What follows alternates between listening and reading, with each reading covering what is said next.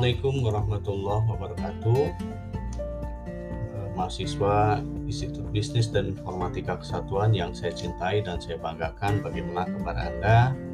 Semoga Anda senantiasa di dalam kondisi yang sehat dan tidak kurang sesuatu apa pun. Saudara sekalian, eh, pada semester ini perkenalkan saya Sudrajat eh, akan menemani Anda untuk mempelajari akuntansi perbankan di dalam semester ini. Uh, kita akan melakukan pertemuan selama 14 kali pertemuan di mana masing-masing pertemuan akan kita bahas masing-masing uh, tema atau topik yang berkaitan dengan akuntansi perbankan.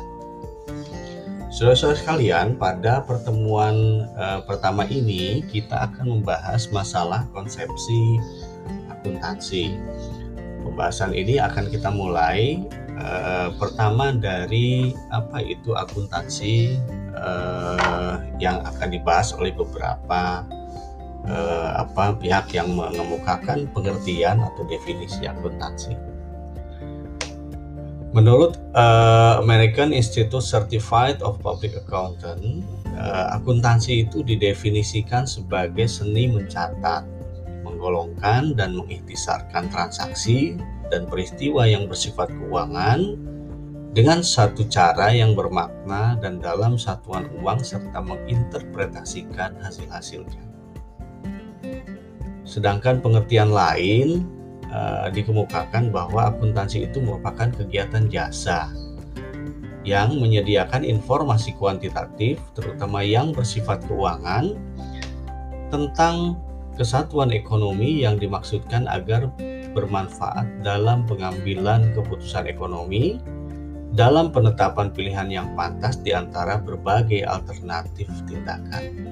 Kurang lebih dua pengertian akuntansi ini uh, intinya muaranya pada masing-masing akhir kalimat bahwa informasi akuntansi ini secara umum digunakan di dalam proses pengambilan keputusan ekonomi atau pengambilan berbagai alternatif-alternatif keputusan yang akan dilakukan oleh para pengambil keputusan. Selanjutnya uh, di dalam kerangka konseptual akuntansi yang yang di mana kerangka konseptual akuntansi itu merupakan satu satu uh, pertalian atau hubungan yang erat koheren dari tujuan dan konsep-konsep dasar yang saling berhubungan dan saling mengarahkan terciptanya prinsip-prinsip yang konsisten serta menggambarkan sifat, fungsi, dan keterbatasan akuntansi serta laporan keuangan. Di dalam uh, apa gambar yang kami tunjukkan di sini ada uh, tiga tingkatan uh, kerangka konseptual akuntansi, di mana uh, tingkat uh, apa tingkat uh, tingkatan yang paling tinggi atau yang pertama adalah tujuan pokok dari akuntansi. Sedangkan tingkatan kedua itu konsep dasar pelaporan yang meliputi karakteristik mutu informasi serta elemen laporan keuangan dan pada bagian akhir tingkatan ketiga adalah pedoman pelaksanaan yang dapat berupa asumsi, prinsip serta kendala. Nah, tujuan pokok akuntansi di sini adalah memberikan informasi yang bermanfaat untuk pengambilan keputusan bagi para pemakainya. Jadi, saudara-saudara sekalian, input akuntansi itu sebetulnya pada informasi yang dihasilkan ya bukan diproses. Kalau proses itu bagaimana cara menyajikan informasi akuntansi sedangkan tujuan pokok adalah bagaimana uh, informasi itu dapat disajikan kepada pengguna uh, dalam membantu pengambilan uh, keputusan untuk mencapai tujuan tersebut harus menggunakan alat atau media. Media yang dimaksud adalah laporan keuangan. Dalam hal ini, laporan keuangan merupakan produk akhir dari uh, informasi akuntansi yang dihasilkan oleh proses akuntansi. Jadi ketika Anda melakukan proses penjurnalan, posting, adjustment dan lain sebagainya. Uh, endingnya itu adalah penyajian laporan keuangan.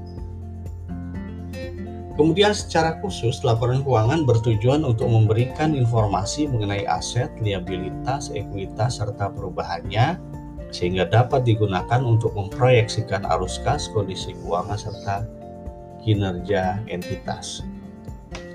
Kemudian Uh, dalam pemilihan metode akuntansi, tipe informasi dan format informasi yang diperlukan akan menentukan nilai kegunaan informasi bagi pengambilan keputusan. Oleh karena itu, informasi yang disajikan harus berupa informasi yang baik dan memberikan manfaat yang lebih besar daripada biaya yang dikeluarkan untuk menyajikan informasi tersebut. Jadi ada ada saudara-saudara bahwa informasi yang disajikan itu tetap dalam konteks kerangka ekonomis ya.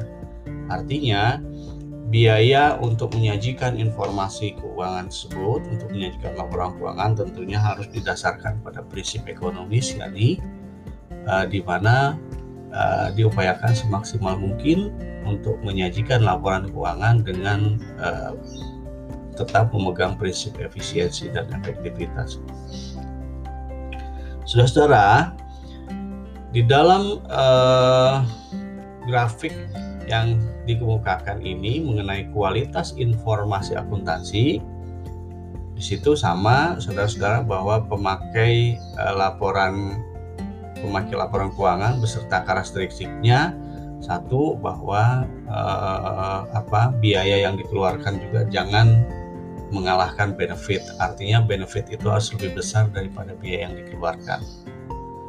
Kemudian prinsip materialitas, kemudian dapat dimengerti. Kemudian di sini kegunaan dalam pembuatan keputusan ada referensi real bisa dan sebagainya nanti akan kita bahas satu persatu. Kita mulai dari uh, relevansi di sini Relevansi itu uh, berkaitan dengan pemilihan metode pengukuran dan pelaporan yang dapat membantu setiap pemakai laporan keuangan dalam pengambilan keputusan. Ya.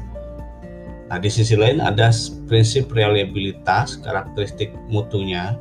ini kalau reliabilitas kaitannya dengan handal, reliable ya. Jadi yang dimaksud dengan handal itu informasi itu terbebas dari kesalahan saji material yang disajikan dengan benar sehingga mencerminkan keadaan atau peristiwa ekonomi yang seharusnya disajikan. Mungkin Anda pernah belajar istilah materialitas, intinya kaitannya kalau materialitas itu apabila ada informasi yang salah saji, maka dia akan berdampak pada proses pengambilan keputusan. Jadi itulah yang dimaksud dengan materialitas itu.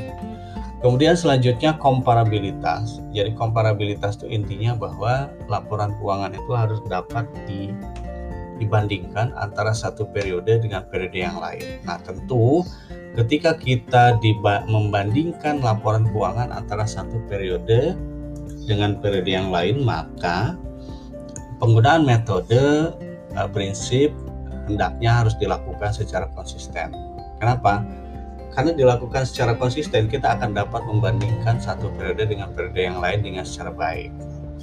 Kemudian selanjutnya konsistensi ini berkaitan dengan uh, metode yang digunakan agar senantiasa dapat dibandingkan. Jadi ada ada prinsip komparabilitas dan konsistensi ini saling me, saling mendukung ya.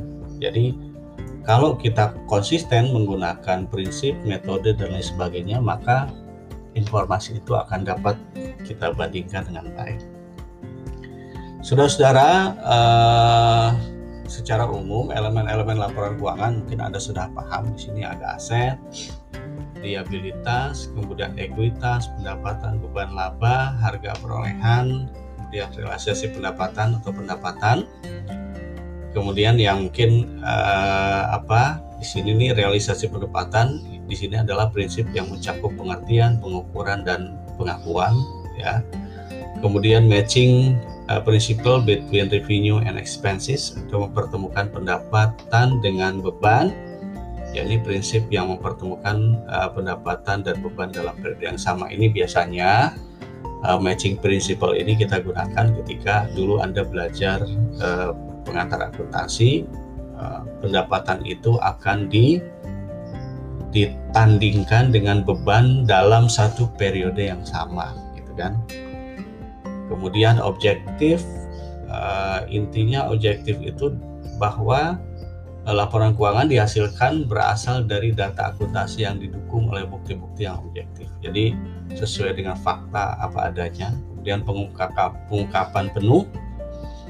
Jadi yang dimaksud dengan pengungkapan penuh ini adalah uh, prinsip yang menyatakan bahwa laporan keuangan hendaknya dapat mempengaruhi interpretasi dan pengambilan keputusan para pemakainya. Jadi ketika diungkapkan secara penuh itu akan berpengaruh terhadap keputusan. Ya. Kalau konsistensi berkait dengan prinsip dan metode yang digunakan yang dilakukan secara konsisten.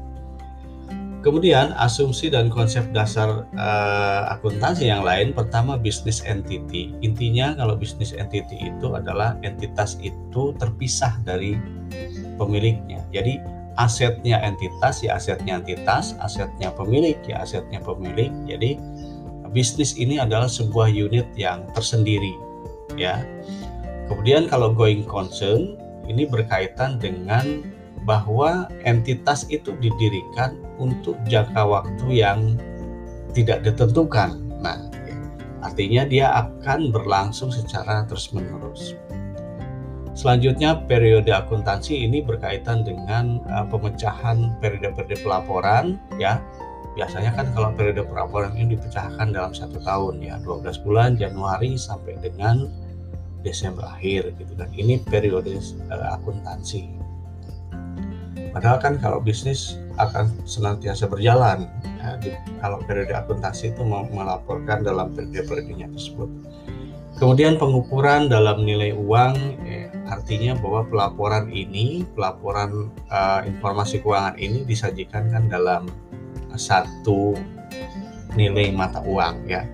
Kalau di Indonesia menggunakan rupiah misalkan tapi kalau di luar negeri menggunakan mata uang yang sesuai mata uang resminya kemudian penetapan beban dan pendapatan ini kurang lebih hampir sama dengan matching principle uh, jadi menandingkan antara uh, pendapatan dan beban dalam satu periode tersebut kemudian namun di sisi lain ada ada keterbatasan dari akuntansi yang dinyatakan sini. Pertama bahwa asas manfaat dan beban di sini keterbatasan yang berkaitan dengan tidak semua manfaat informasi dapat diukur atau dibuktikan.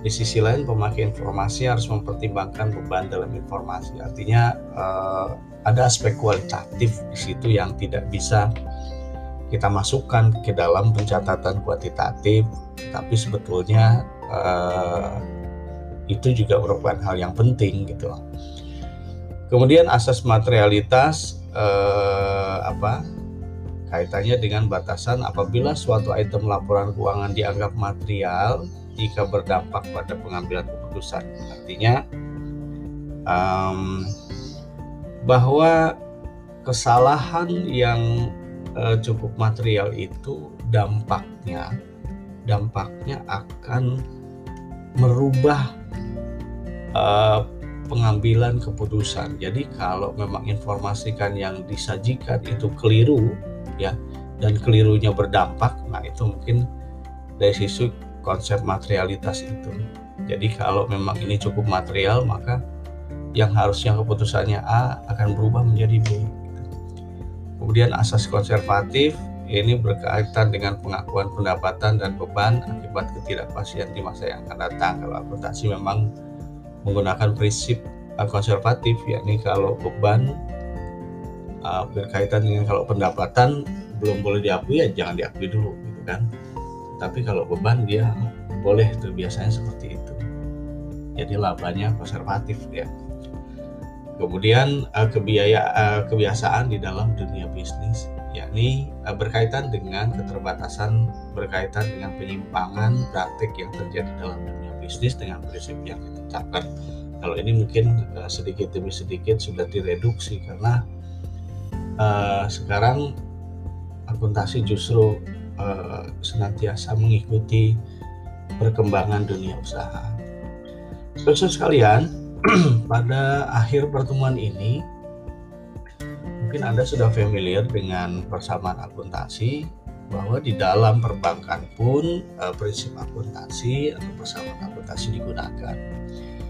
Namun nanti mungkin yang membedakan adalah adanya akun-akun yang khas di bank yang Anda tidak akan temukan di perusahaan lainnya ya. Tapi secara prinsip persamaan akuntansi ini masih tetap sama untuk industri apa pun ya aset sama dengan liabilitas tambah ekuitas ya tapi nanti mungkin akun-akun uh, tertentunya seperti misalkan tabungan, giro, deposito gitu kan piutang juga nanti akan dirinci kembali kredit uh, terhadap misalkan ada di breakdown biasanya kredit terhadap UMKM, terhadap korporasi dan sebagainya.